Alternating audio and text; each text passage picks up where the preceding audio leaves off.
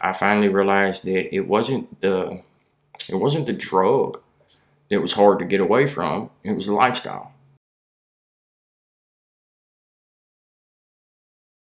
Welcome to Fighting Monsters, where we're on a mission to change the way society views addiction and join the fight to end trafficking of drugs and women. I'm your host, Eric, and I'm not an addict. In fact, I'm just like many of you, but I'm passionate about reshaping the narrative surrounding addiction and its impact on individuals and our communities. But that's not all. We're also taking you on a journey to end the trafficking of drugs and women and empower survivors to reclaim their lives through We Fight Monsters. Join us in this dual mission as we explore stories, insights, and perspectives that challenge stereotypes and stigmas while working together to combat these pressing issues. Together, we can bridge the gap, foster understanding, and make a difference, one conversation at a time.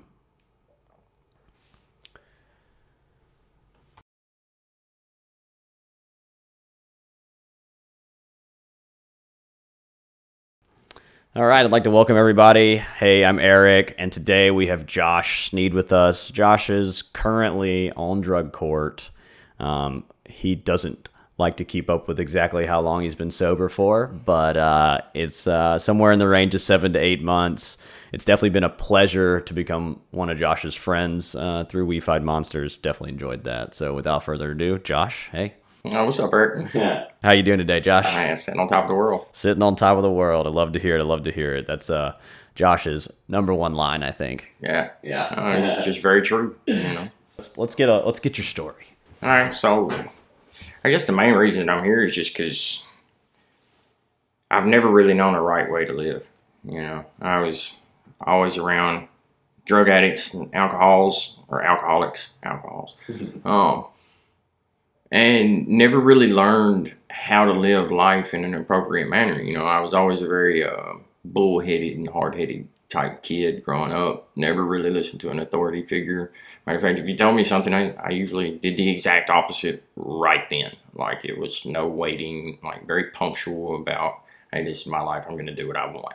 Um, and of course, that didn't end up very well at all for me in several occasions, you know, pretty much the span of a 35 year life, you know. Um, so I, I've been an addict my whole life, you know, since back. All right, so I used to be a pitcher when I was younger. Uh, I was 12 or 13. Threw my arm out, ended up having to have surgery on it. I had ripped my ulnar nerve in my elbow completely in half. I had to have it repaired.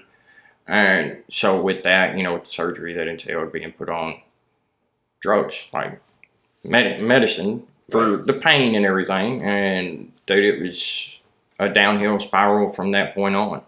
Um, I never really felt like I fit in very many places. I was always the outcast kid, uh, yeah. showing up to school in hand-me-downs and this and that. And you know, I'm not not saying that that was a bad thing, but it opened the door for people to be able to make fun of you and this and that. Our house had burnt a couple of times, so everything that we had was hand me downs from different people. So you would go to school with some other kid's backpack and his brother's shoes on, and you know, it, it just it made it to where people could make fun of you. So I never felt like I fit in. You know, right. so when I found drugs, um, it took that that embarrassment away. I was no longer embarrassed. Like I I had arrived, you know, to be a person that I could be or that I was just okay with. And society's outlook on that is it's it's a horrible standpoint to be in, you know, like it leads you down different roads of life that uh, are very dark. You know, you, you start running with the wrong people and the wrong crowds, and before you know it, you're doing the wrong stuff, and it's just all normal. You know, you never think that breaking into cars or robbing dope boys and this and that just to eat is not the way that life goes because, hell, I didn't know any better. That's, that's that was my life. You could tell me there was a different way because even that may be true, that was your way. It wasn't my way. Like at the end of the day, you went home to wherever it is that you lived and sat at a kitchen table with your family and ate home cooked meals and this and that. And well, I just didn't. You know, that, that wasn't an option. You know, it was when I was younger, but, you know, families have problems and parents split up and divorce. And the whole family part of life just kind of dissipates. And then what do you do when you're on your own? You're young, you don't have any guidance, you don't have anybody trying to steer you in the right direction because they can't. You know, I wasn't somebody that I wasn't very parentable. Can we put it that way? You know, um, school, same thing. I was the outcast in school. I was a troublemaker. I was, I always seemed to be intelligent, but I never used it. You know what I'm saying? Like my uncle Jim used to tell me I was the smartest dumbass he knew. Yeah, I mean, you're definitely a smart guy, You know, what I mean, at least from what I've seen. Yeah, yeah. I mean, I I have the potential to be very intelligent, you know, but in my eyes, it's whether you choose to use it or not. You know, I, I always used it in the wrong way, and it never came across like I had much to offer. Right. You know, now in the criminal world, hey, dude, I could have taught criminology one on one. You know, like I really could. I still can. You know, it's just who I am or it's who I was. Let's put it that way, because I don't want to live like that anymore, and I've been given a, a once in a lifetime opportunity to change that. So that's what I'm doing, which brings us here. You know, here in Memphis, I tried to. Uh, so let let me back up just a little. So I was in a marriage, uh, married to my wife for ten years. Uh, we have a son.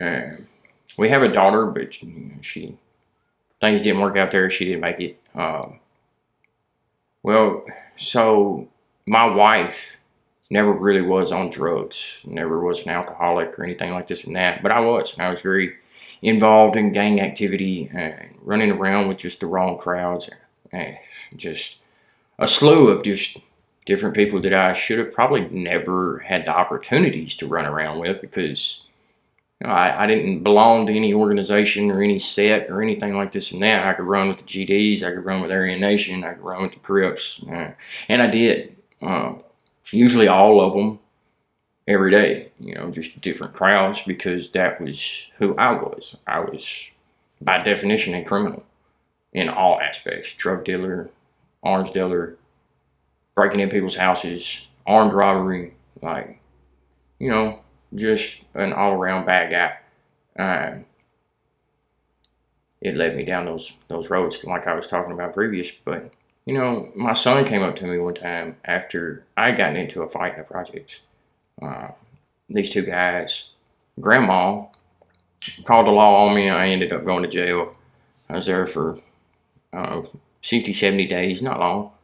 But when I got out, like my wife had lost the house that we lived in, lost our vehicle. My son was at my dad's house. I didn't know where she was. Nobody did, you know. So I ended up going to get my son, and of course, you know, he's he's my son. I'm not gonna leave him behind. Period. You know Yeah.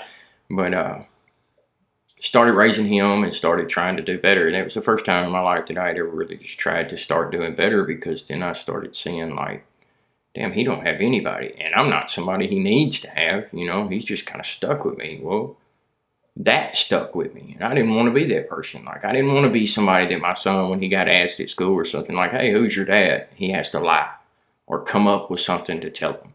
You know, I don't want that for him. Uh, so I started trying to change. And it was a long road to learn how to change and how to get where I'm at today. Um, very much trial and error, you know, Yeah. because at the end of the day, I could always result back to who I was and the way that I used to live. Uh, Right. and I could be okay with it. yeah. And that's probably easier. Oh, yeah. Yeah, well, I mean, and it's not really that it's just easier. I mean, doing things the way that I'm doing them now is just as easy. It's just, I feel like it's more of what you want to put yourself towards, or Yeah. like what kind of energy you want to put yourself in. Uh, you know, yeah, it's it's so okay. Maybe you're right, Eric. I hate saying that. Um, no, I mean I could be wrong. I'm not. no, no, you, you're this not. Is, this so is your story, so like doing wrong is more acceptable by society A- and in terms of like what i mean is it's easier to be in the world than it is to be of the world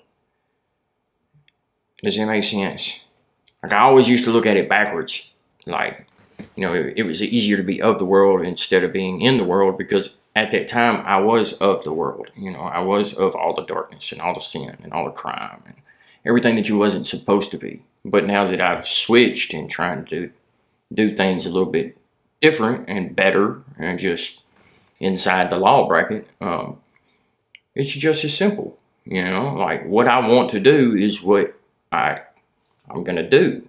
So if I want to be bad, then hey, I can be bad. But if I want to be good, then I can be good. I've just never wanted to be good. So now that I'm figuring out how to be good, dude, it's not that hard at all. Yeah. You know, it's it's a mindset. I think that's the hardest thing about it.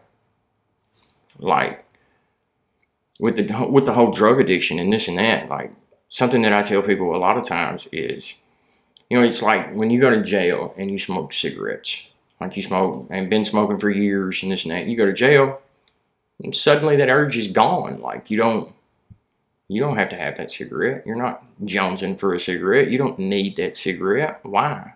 Well, because it's not there. It's completely absent from where you are. There's the smells aren't there. There's not somebody else there asking you if you need it or if you want it. Like you're not thinking about it, watching other people smoke. It's not your go-to thing when you're stressed out, this and that, because you know that it's it's just not there. So with the battle and addiction thing, it's it's the same basis because once you learn how to change your people, places, and things, well, that drug addict behavior, that mentality, those habits, everything that used to be wrapped up around it isn't there.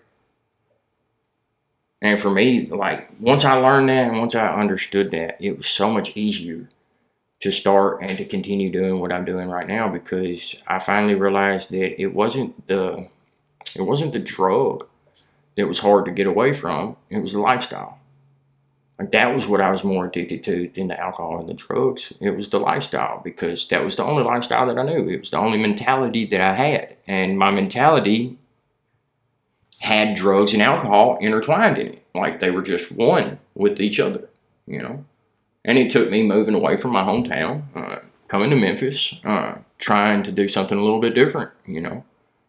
Uh, and that still didn't work at first. You know, I went to a Hope Center and hey, by all means, the Hope Center is founded by some dudes that uh, really mean good. You know, they do, and and for a lot of people, they can do good. You know, um, it just wasn't my cup of tea. You know, So what what is a Hope Center? so a Hope Center is a faith-based rehab. It's a year-long rehab center that, like, their the structure of that just facility or or rehab in general, however you want to phrase it, is centered around finding or rekindling your connection and relationship with God.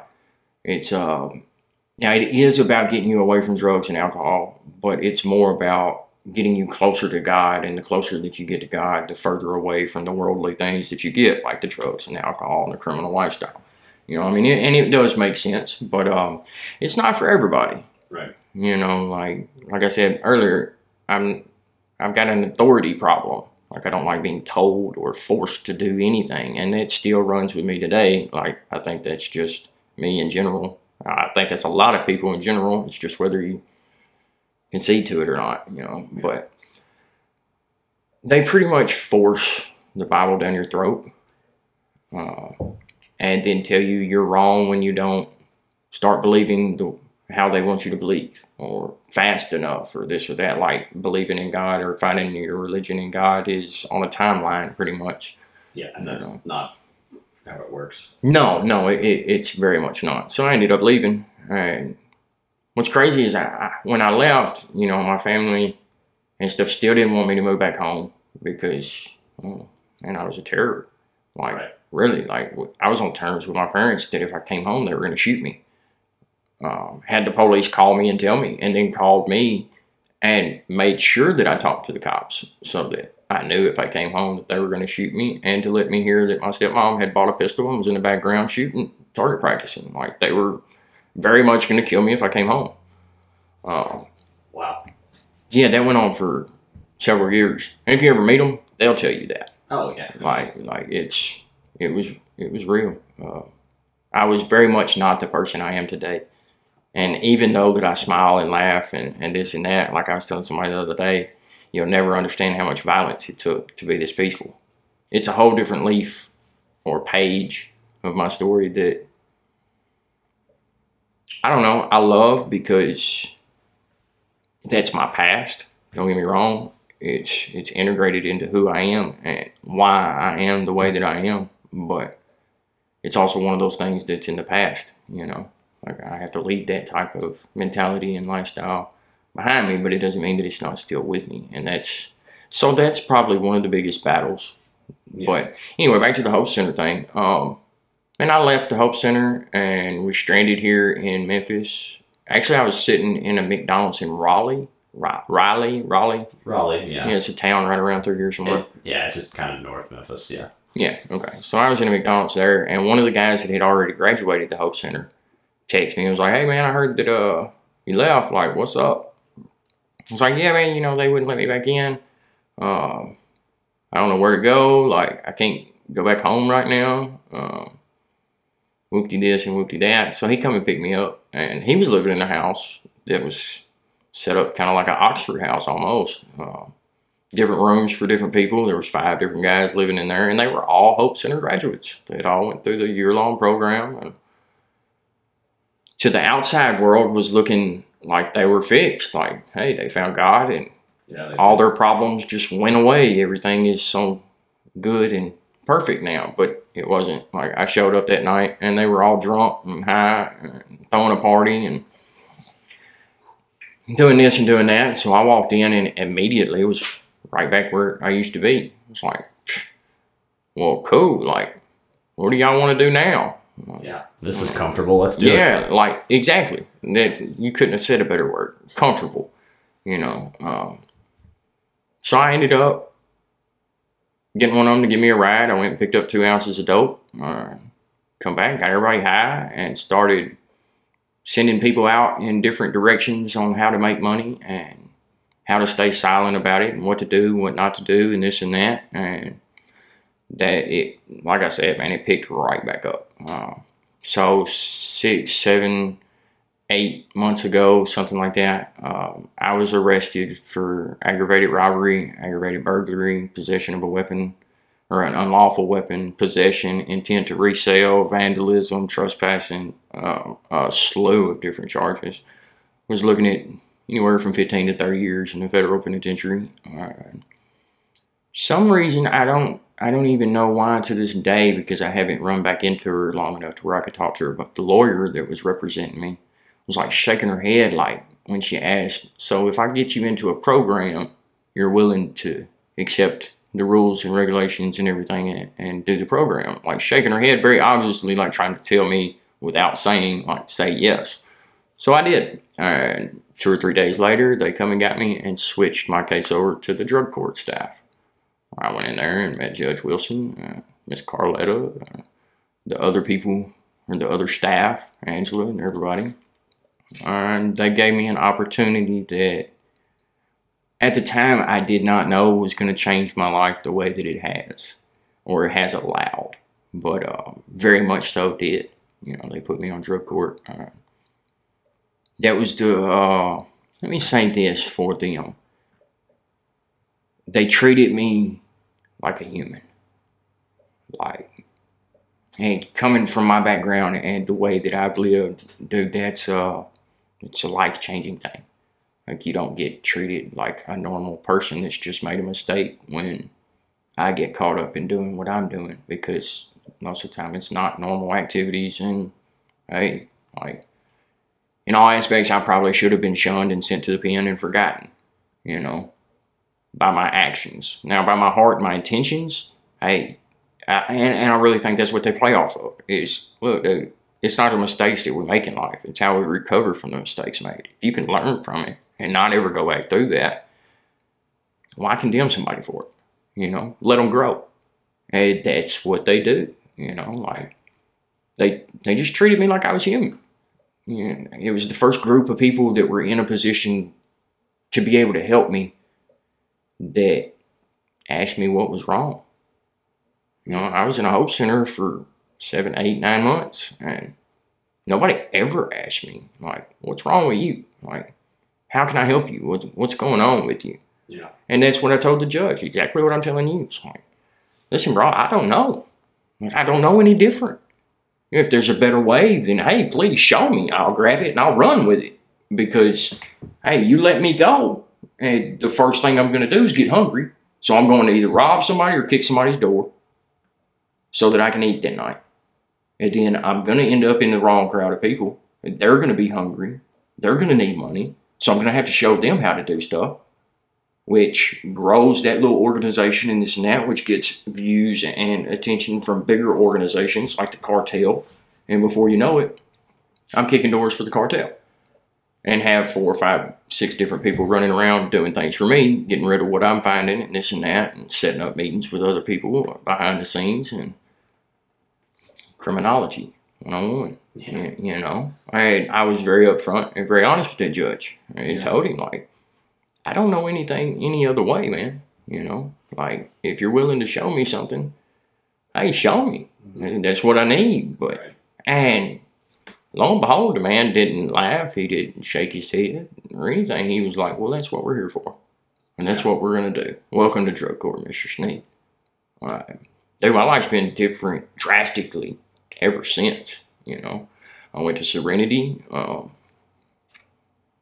I'm not gonna say that I liked it. You know, I was still at the stages of learning that I wasn't being forced, that I was being allowed. You know, and that wasn't something that just come naturally to be able to understand that. You know, like I don't have to do this, dude. I get to, and, and there's a big difference there. Well, the big difference is willingness. You know, I'm willing to because I get to. You know, now of course there is that whole cloud hanging above me that hey, you know, if you don't, then hmm, off to the federal pen for you forever. But Yeah, you know, that's a consequence here and there might not be a bad thing. No, not by any means. But the structure of how they run their program and this and that really helps. You know, like they, they don't just stay on top of you because they want you to learn it for yourself and they want you to learn and to grow into a better human being in general. And they allow you to. But yeah, you step out of bounds and they're there kind of like the bumpers at a bowling alley. You know, they're there to stop you from messing up and, and screwing your life completely up. But they do want you to get the hang of it yourself. All right, so tell us about the structure of drug court and kind of, you know, how drug court works, what they expect of you, that kind of deal. Okay, so the way that they were with me is, you know, like you sit down and you read the rules and the regulations, but, you know, I've never been somebody that really just read rules and regulations. I kind of just figure things out as I go. Um, that's how I learn. Um, drug court is a program that helps you get back on your feet in a lot better manner of life in general, inside the laws and everything of society, pretty much. Um, so they start you off by sending you to a residential treatment center for 28, 30 days, however long that it takes you to actually sit down and be okay with the idea that this is what you're doing and that this is the general direction that you need to be headed in, you know. And once you get out of your residential treatment center, they send you to a halfway house, like Rebos. Um, and, you know, there's IOP groups that you have to attend to at these treatment centers, like outpatient therapy centers, sessions. You know, you go in, you talk to a counselor for an hour or so, uh, usually in a group. You know, you're usually not by yourself. You can be, that option's there. You know, you can have one on ones. Um, they actually do have one on ones, um, or one on ones. I said one on one, but? I think it's the same thing. Yeah. It sounds the same anyway. Yeah. Um, and then you have to attend AA groups. You know, you have to do a certain amount of groups every week. and get a sheet signed, you know, confirming that you've been there and not just kind of lollygagging through the process and not doing it. Uh, and pretty much that's uh that's structural like structurally that's about it you know uh, not trying to take away from the actual depth of the program and, and how much they really do help you.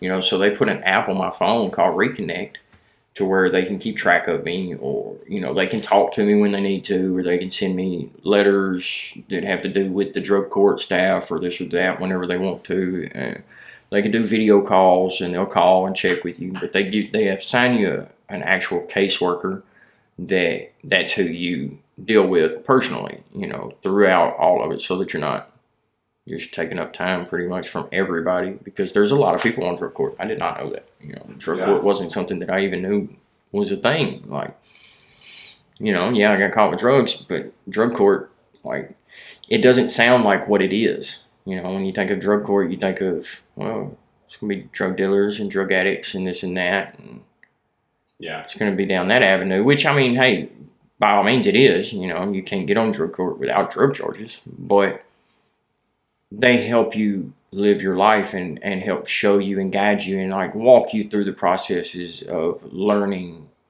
how to live the right way.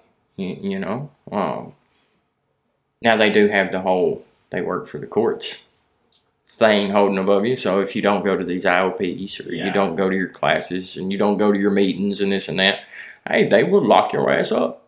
Like, you know, empty your pockets, sit behind the board or the wall back here, and uh, we'll deal with you when we get to you. You know, type stuff. But uh, they don't want to see you go to jail. They don't want to see you in trouble. They want to see you grow. They want to see you do better. And you can tell that because, like, the first time I went to court, the judge was standing there holding a piece of paper and laid the paper down and started calling people up by their names. Like, he wasn't looking at cards. Like, he was calling people by their name. Like, how astonishing is that? Like, you're sitting in a room with 50 people and the judge is calling them out by name, just like, hey, Henry, hey, Bob, hey, Jessica, you know, Yeah. come on up here and let me talk to you. It's very And- impactful.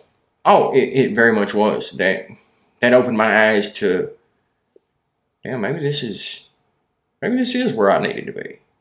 You know, like people that don't care don't know that much about you. You know, they shun you and write you off and then they're pretty much done with you and every conversation after that is hurry up, hurry up, hurry up kind of and just to get you away. None of them are like that. None of them. They all care. They all want to know how you're doing they all ask you. You don't have the chance to ask them because they're walking up and like, "Hey, Josh, how you doing today? Where are you at mentally? You know, you stressed out? Like, let's go on? Talk to me. If you don't need to talk, that's fine. You know, we're here whenever you need us. Yeah. And the judge is the same way. Like, he don't sit up in his chair in his whatever the code is that he sits in and slapping that hammer around. Like, no, he's down there walking around with us, talking to us. You know, giving us fist bumps laughing and cutting up, and asking how our kids are, remembering our kids' names. Wow. You know, like it's uh, and it's awesome. It, it really is. You know, Yeah. but and, and that's what drug court is. Um, they end up sending you when you, like I said, when you get out of residential, they'll send you to a halfway house or someplace like Judicare, to where they can better monitor you and not just let you out into society and go back into what you were doing and this and that because they understand, hey man, you didn't get here overnight. You're not going to get out of here overnight. So, you know, everything that you were doing, you were screwing up. Like, let us guide you and let us walk you down this road until you can, until you grow enough to where we can let you go. Yeah. You know, um, and that's where I ran into Jess and Ben Owens. Like, they put me in their house, the Rebo's house. Um, I didn't really know how significant of a piece of my life that they were going to be the first couple of times I seen them or met them. You know, like, I mean, I'd heard the hype of how cool they were and how good of people they were and what all they were doing and this and that. You know, uh, I was trying to find me a job. Well, I seen that every morning there was a couple of guys there that were sitting on the porch and would leave and go to work. Well, you know, I've done construction, not very much, but you know, my dad, I grew up doing concrete. and He owned his own construction crew and this and that. So, like, I know the basics. You know, I can swing a hammer either way. I can put a nail on a piece of wood. Yeah. So, I jumped on that and wouldn't leave them alone about it. I got to sit out there and drink coffee with them in the mornings and this and that. And I asked Bubba, the manager, if I could join the crew. And he was like, "Well, I have to check with Ben and Jess and this and that." And I don't know. I'm I'm an impatient type person when it comes to getting stuff done.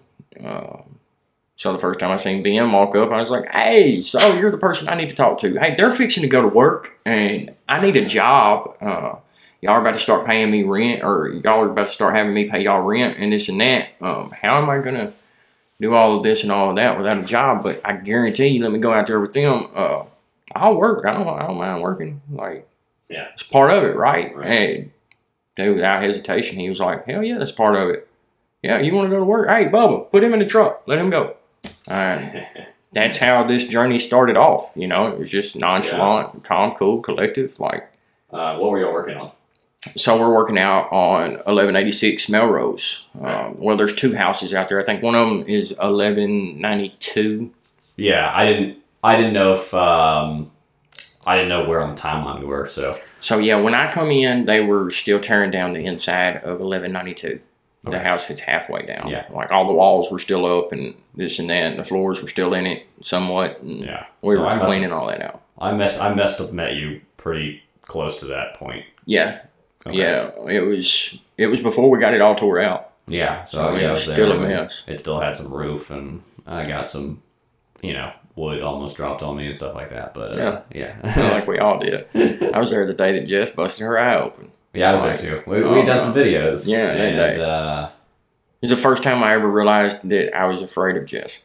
yeah, she as she's bleeding, busted Oh, dude. eye, she's smiling, yeah, And laughing not like deterred, and you're at like, all. And you're like, was I'm not getting on her bad side. no, not at all, bro. I was picking up a piece of wood and turning to walk out of this house to throw it out into the dumpster. And I look, and she's not only bleeding and laughing, but halfway through a floor. Like she fell through the floor and got her eye knocked, like gushing blood down the side of her face, and she's just like. I'm like, oh shit. I can continue out the door with my piece of wood, come back in. I'm like, you all right? She's like, yeah, I'm fine. Yeah, that was, good. That was pretty cool. Oh, gonna yeah. But yeah, man, and you know, it, it hasn't slowed down. It hasn't stopped since that moment. Like, once again, I'm around people that are compassionate. They care. Like, like, dude, this is a whole new world. You know, like I've been surrounded by people that didn't care, and the people that did care, I wasn't somebody that you cared about. You know, because I wasn't going to do anything but abuse your feelings and use you Yeah. to better me. I didn't care if it hurt you or not, or took away from you. But here I am. And Ben and Jess care in such a such a way that words don't really do it justice. It's something that you you would almost have to see. It's like a something that you feel. It's it's Yeah. and it's not. I, I know where you're going. It's not describable. No, No. It, it, it's not describable. It's relatable. Hmm. You know, they relate to you. Like they've been where I was. They've been where we've all been and know what it's like. And dude, they don't talk about it. They don't bring things up. They don't bring the past up. They don't try to show you that they know how you're feeling or the positions that you're in. They treat you accordingly. Like they know where you are, so they treat you like you are where you are and give you opportunities and open little doors here and there without even saying or bringing that to attention to allow you to grow. Uh, before you know it, hey dude, six, seven, eight months later, like you're a complete different person.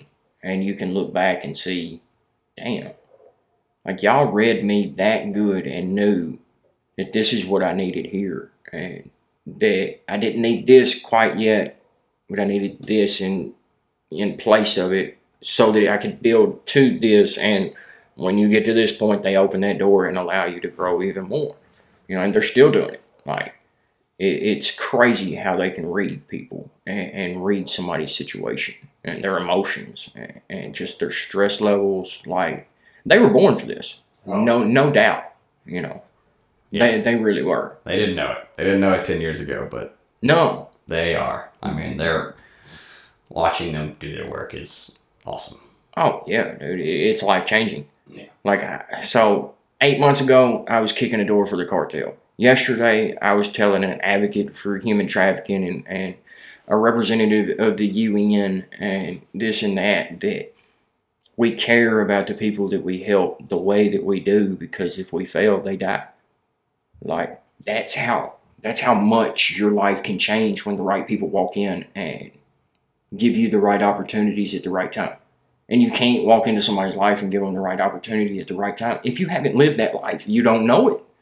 You know, it's like sitting down in front of a, let's say, a psychologist that, no offense to any psychologist, but sits behind their nice walnut desk and in their nice tailored suit and goes home to a $300,000 house and drives a BMW. And, you know, like, you're not going to take somebody like me off the streets and sit me in front of somebody like that and them be able to explain to me why I am the way that I am. Like, you've never been hungry. You've never just been ready to kill because you wanted somebody to want you.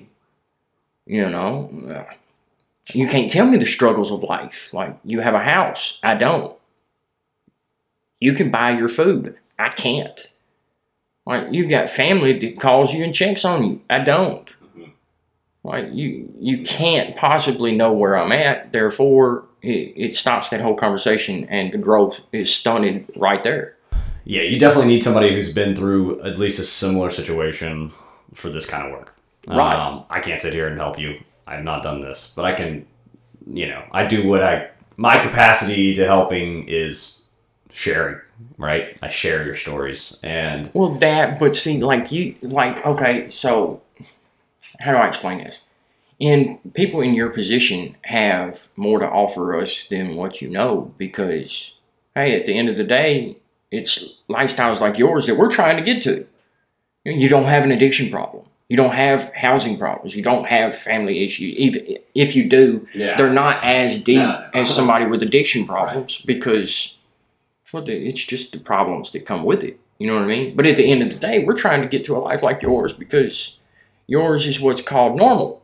Like, you know, dude, I wouldn't know what that is. You know, I'm starting to figure it out. Hey, I got a roof above my head. You know, I got a vehicle that I can drive. I don't have a license yet, but I'm working on that. I went to get it the other day, and you know what they told me? Oh man. I got to the place. They sent me a text, told me to go to counter 10. I stood at counter 10 for like 20 minutes. They walked up and was like, Who are you? What are you doing? I was like, uh, I'm using your. Oh, yeah, man. y'all text me to come to this counter. And they were like, check their little systems. And it's like, Oh, you're at the wrong place. You're supposed to be at Sumner. I was on Air Airways, I think. Yeah, I don't know about that one, but So I was I wasn't at the right you were in place. the wrong place. No, so I'm gonna go next week and get it. But you know, like my life is coming together and being a lot better because people that can relate are out here trying to change people instead of just pointing them in a direction. Like Ben and Jess won't do that. They're not gonna be like, oh well, you having a drug addiction, you need to go to rehab and then go on to the next person. No, it's like, whoa, why do you have your drug addiction? Yeah, and I think a lot of it has with them. I think a lot of it with them is like they can tell when somebody's ready Yeah. to accept the hand. Yeah. Right. And that's a big thing because like you can't just slap somebody in. Uh, you know, you can't just slap somebody in rehab that doesn't want to be there, No. and we've seen that. So Yeah, no, you can't. You know, and, and it's it's a growing pandemic. You know, which I mean, the world knows that there's a there is a a very big drug issue going on, and with this fentanyl stuff, it's it's not any longer becoming an addiction problem. They're not staying alive long enough to have addiction problems. They're dying. It's killing people That's a death problem. left and yes, very much so. And that's why I was telling Lady T the other day, like we care and we try and have the compassion that we do because who knows, man, if we fail helping this person, that person's liable to die that day. Like this might be the last conversation that they have with somebody that actually cares. You know? And dude, that's not something that any of us are willing to just walk away from. You know? It's not. Now, being able to beat this addiction and being able to beat this problem and fix it, oh, dude, we're we're a long ways away from having this issue solved. But dude, we're making some pretty good headway here, Uh, and it's all due and thanks to just an idea that Ben and Jess came up with and started running with because they love people and they want people. Like something that I tell people when they ask me who they are is they are people that show up always with open arms and never with open hands. Never. Like, I don't think they've ever asked me to give anything back. They've never asked me to do anything other than be the best version of myself that I can be. Hmm. Where are people like that from? I don't know. The trenches. People like that come from the trenches and have made it out because they know what it takes and they know how to lead other people out. You know? Wow.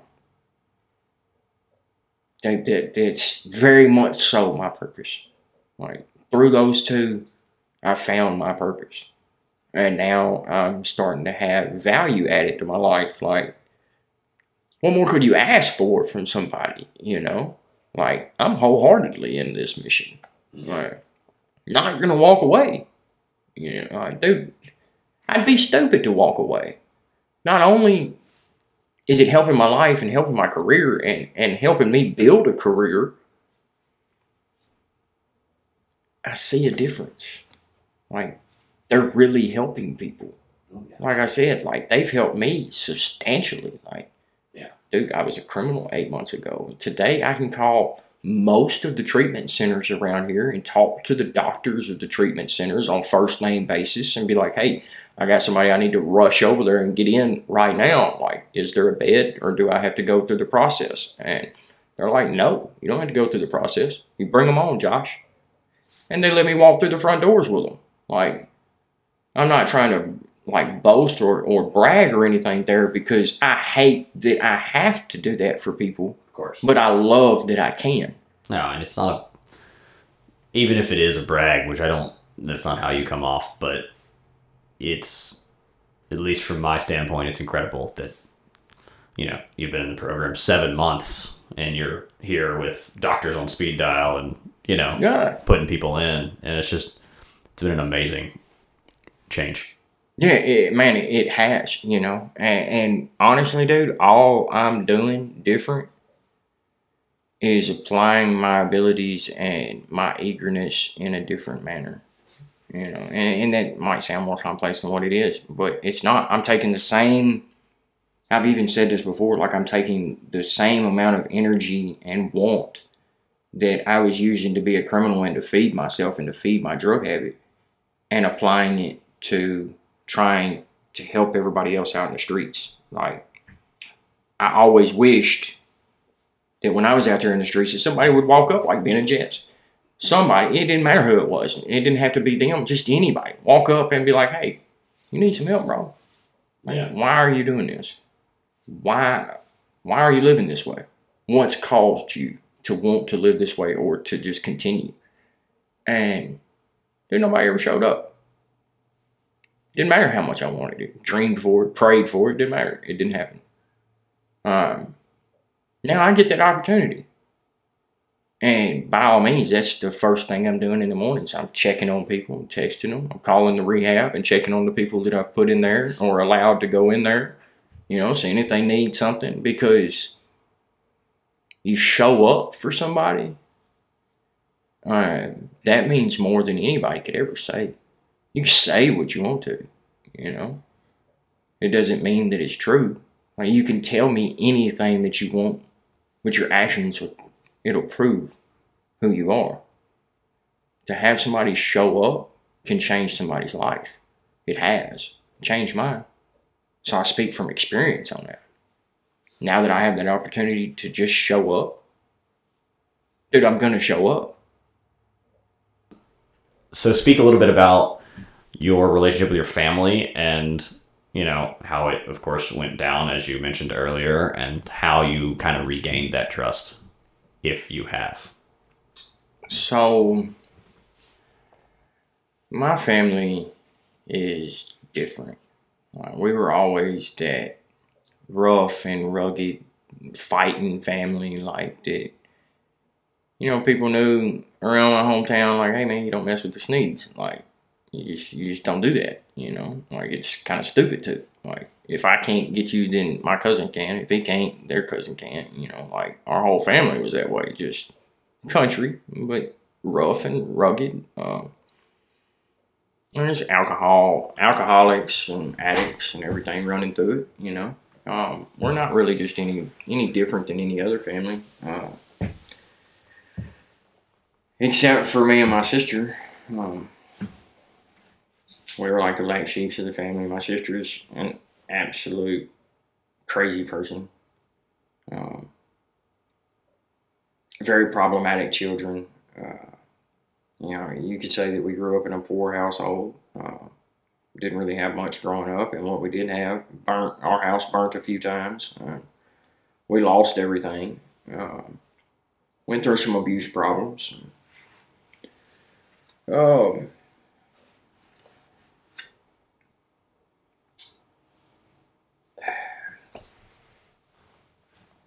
you know, so I guess my past is uh, with my family could have been a lot better than what it turned out to be. But you know, everybody makes mistakes, man, uh, and you can't get things right the first time. It, like I said earlier, it's it's trial and error. You know, my parents are great people now. Uh, they both turned their lives completely around. They're they're not who they used to be. And, and I'm not trying to say that they used to be anything bad, but you know, maybe in certain areas, in certain aspects, they could have altered the way that they were uh, and changed a little bit, you know. But I'm a firm believer that, you know, my past don't own me. I own my past. Uh, as long as I look in the past at my parents and their mistakes and, and where they were too hard or abusive or, or judgmental or any of this, then it's just taken away from our future. You know, so I tend to like to leave the past in the past and learn from it. You know, like I said, I own my past. My past don't own me anymore. Uh, and use it as a tool to better other people. Like I can see things from my past and the way that my family was. Like I can see certain situations for what they are, and you don't have to tell me. You don't have to say it. Like we don't even have to talk about it. I can just read it on you. You know, like. But my family, uh, they were a good family. Loving, hating, hard, soft, compassionate. And then, yeah, they had me. Uh, my family was the main people in my life that were trying to tell me to do this or to do that, you know. So they were the main people that I rebelled against. Uh, I didn't really let them be a mom or a dad. I ran away when I was younger and just stayed gone. Uh, you know, for a long time I used to say that they didn't come try to find me. But even if they did, which I don't know, right? They wouldn't have. So it's it's almost wrong for me to continue to say that because I don't know if they came and looked for me or not. I just know they didn't find me. But every day I was out making sure that they didn't find me. So I feel like, damn, I've never realized that until now. Hmm. I feel like they could have been a lot better parents and we could have been a lot better of a family if I wouldn't have been the way that I was because that's how I was, man. Uh, you piss me off, fine. That's cool. I'm not gonna forget it. I'm gonna make your life hell. Everything you tell me to do, I'm not fitting to do it. Everything that you think you can do, I'm gonna work hard to make sure that you don't. Like I was a very conniving and just mentally disturbed kid growing up anyway, you know, like I was. Um, well, so how's your relationship with your parents now? It's getting better.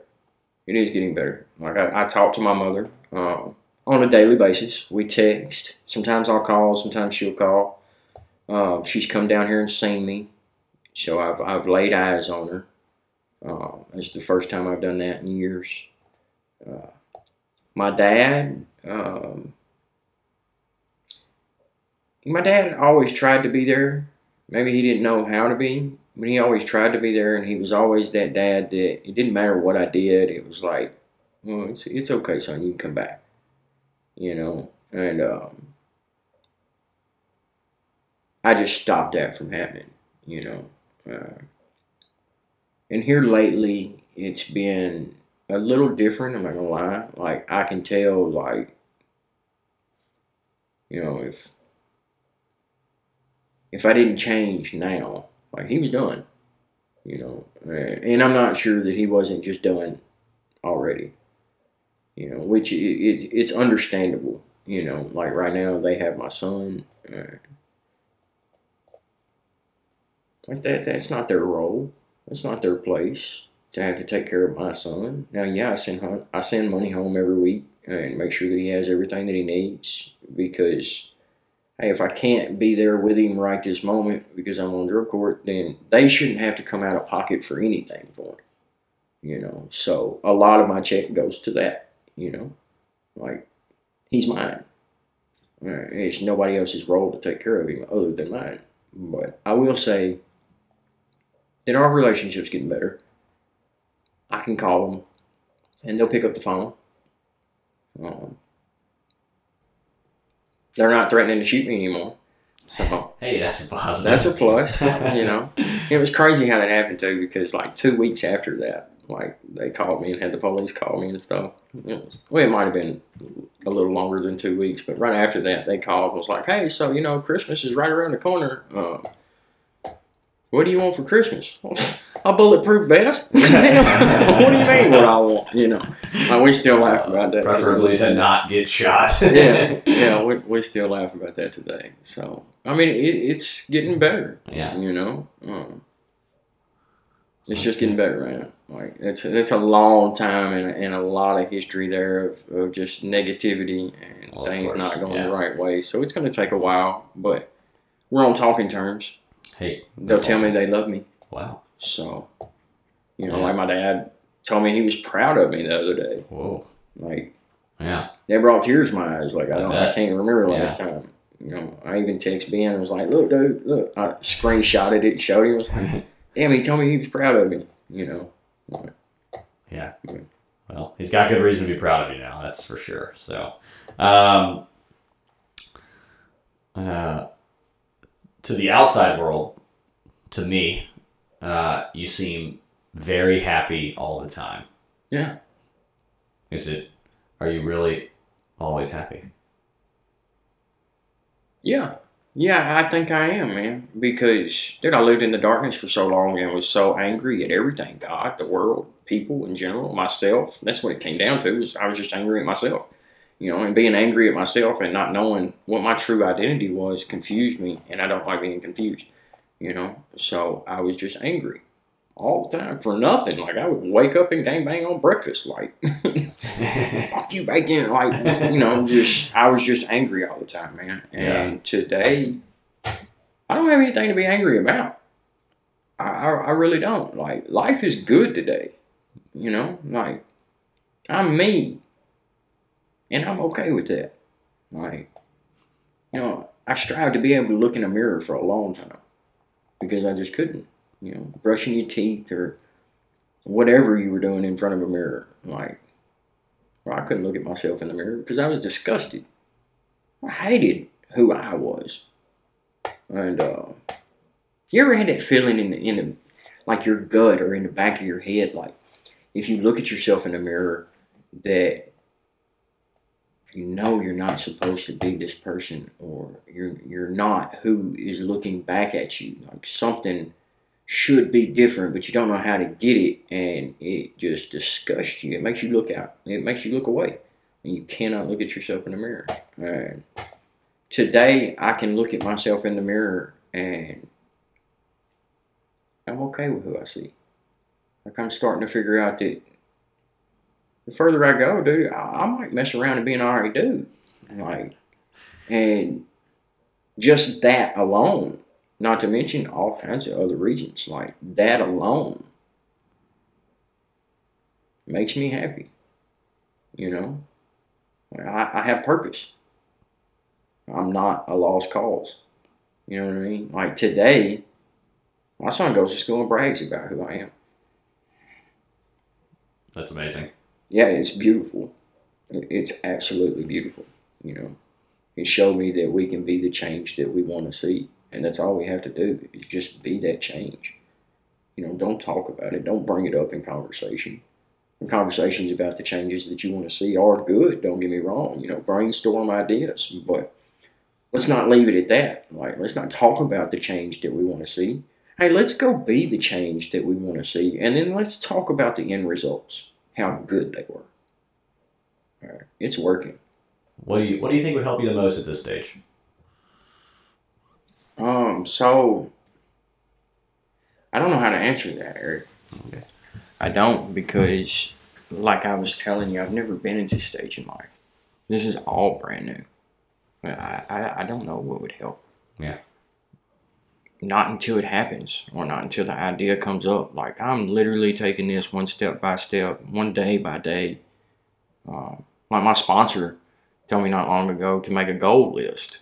Uh, That was my next question. you know, like a goal list, like things that are easily obtained that, you know, I can work towards and this and that. But how do I do that? Because, dude, everything that I could possibly plan or wish for right now, as in terms of goals, better stuff is already happening. Like, Yeah, so you're saying like what life is actually giving you is kind of like outside of what you could even expect or Very much so. Yeah, very much so. Yeah. The, the group of friends that I have now, the group of brothers that I have now, the people that I can that I can pick my phone up and call people. And they'll come. I can call people. Be like, hey bro, I'm stuck on the side of the road. I don't know where I'm at. I don't know how I'm gonna get back home. Like there's several people on that phone that's gonna come get me. That would have been one of my goals. You know, I put something on Facebook the other day. Like, I don't have to be well known, just worth knowing. Like, people respond to it and tell me that I am worth knowing. That'd have been one of my goals. Like, I, I'm not materialistic. Like, I, I don't care about material things because I know they don't last. Like, like I said, back when I was a child, our house burnt to the ground twice. I haven't been attached to material things since. And I, I probably never will be. I don't, I don't care what I have. It's it's what I hold, like in my heart, like like my identity and my trust and my loyalty. Those are the things that matter to me. And like, yeah, dude, like I don't know how to set goals right now, and I, I don't know how to give that answer because I, I really just don't know. Now I'm trying to figure it out, you know. right. But at the same time, I'm just letting things play out and see where it goes because, dude, that's working. You know? So, to better myself, better the crowd around me.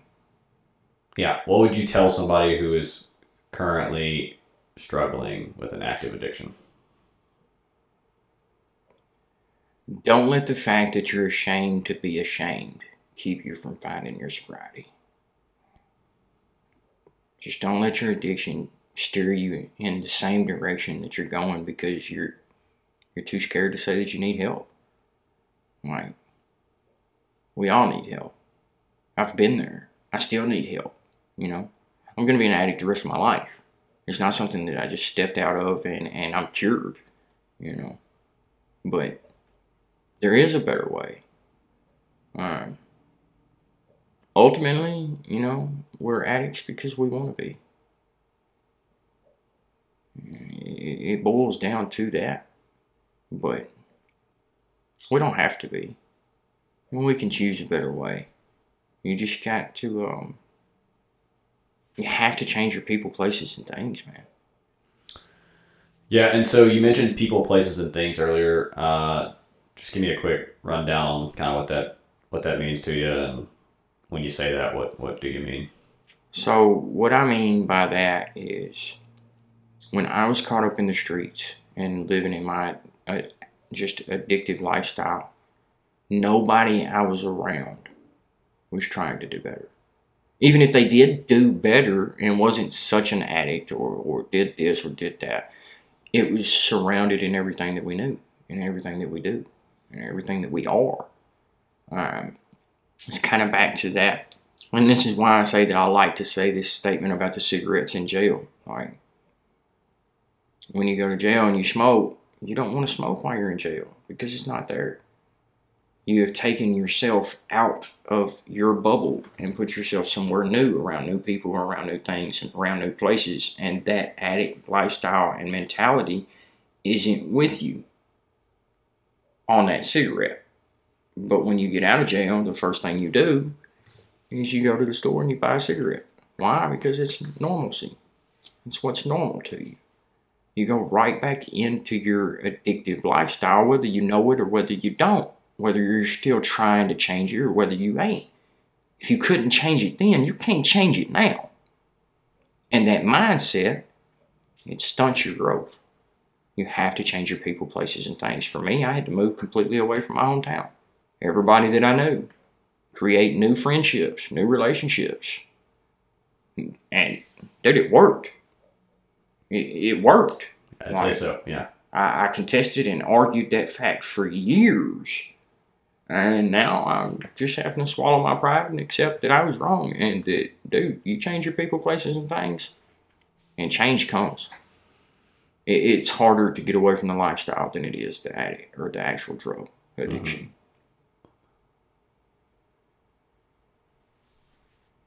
Yeah. So, what would you say to someone that's never struggled with an addiction about how to see people who are struggling with an addiction? So to just jump deep in that right off the rip, um, if you want somebody's past to be their past and them to be able to move to the future, don't allow the past to be the first thing mentioned. You know, understand that they have a problem. Uh, addiction is a disease that man, it takes over your mind, body, and soul. Like it, it infiltrates itself into you and your being in general. So, not only is that person addictive, their lifestyle is addictive.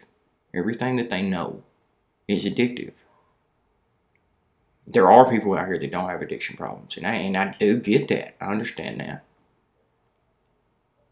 They don't know what it's like to have to depend on a drug or to feel like you have to depend on a drug. Like, so you don't have an addiction problem, but you have to depend on your paycheck to pay your bills, just like that addict has to depend on their drug to allow them to be able to just make it through the day. It's it's one of those things that you can't live without, you know. It it's not really the addiction, it's it's the person. It's who they are. And until you can go about looking and viewing that situation like they're not a lost cause or they're not just some junkie, like this is who they are, you're not going to be able to address that problem in a, in a proper manner because you're going to look at it like, well, why don't you just quit? Well, quit paying your bills. You know? See if the electric company will pay your bill for you. It's, it's the same principle with an addict. Like, you can't tell an addict just, oh, we'll just quit. It's that easy. Well, a lot of this stuff that people are on will kill them if they do that. the DTs from it, it shuts your organs down. It, it will literally kill you. So it's not just as simple as just quit. And then it's infiltrated into their life like it's it's their daily routine. You know, it's everything about them. I guess that's the best way to say that. It's it's their being. It's who they are. Right. That's why I'm so such a big advocate about people, places, and things. You know, you you change your people, places, and things, and that puts you around new people. It allows new doors to open up, new habits, and new hobbies, and, and new things to do, and this and that, and that opens the door for you to be able to work on your addiction, because you're not just gonna change your addiction. It don't work like that. It's a process that you have to work at and gradually work at. You know. So thanks for joining us on our first podcast of Fighting Monsters, uh, brought to you by We Fight Monsters. Uh, stay tuned for some new people and episodes coming soon. You won't want to miss those. All right. Um, I need to quickly. You're off the hook. I need to quickly re-record that intro. It was like way too loud.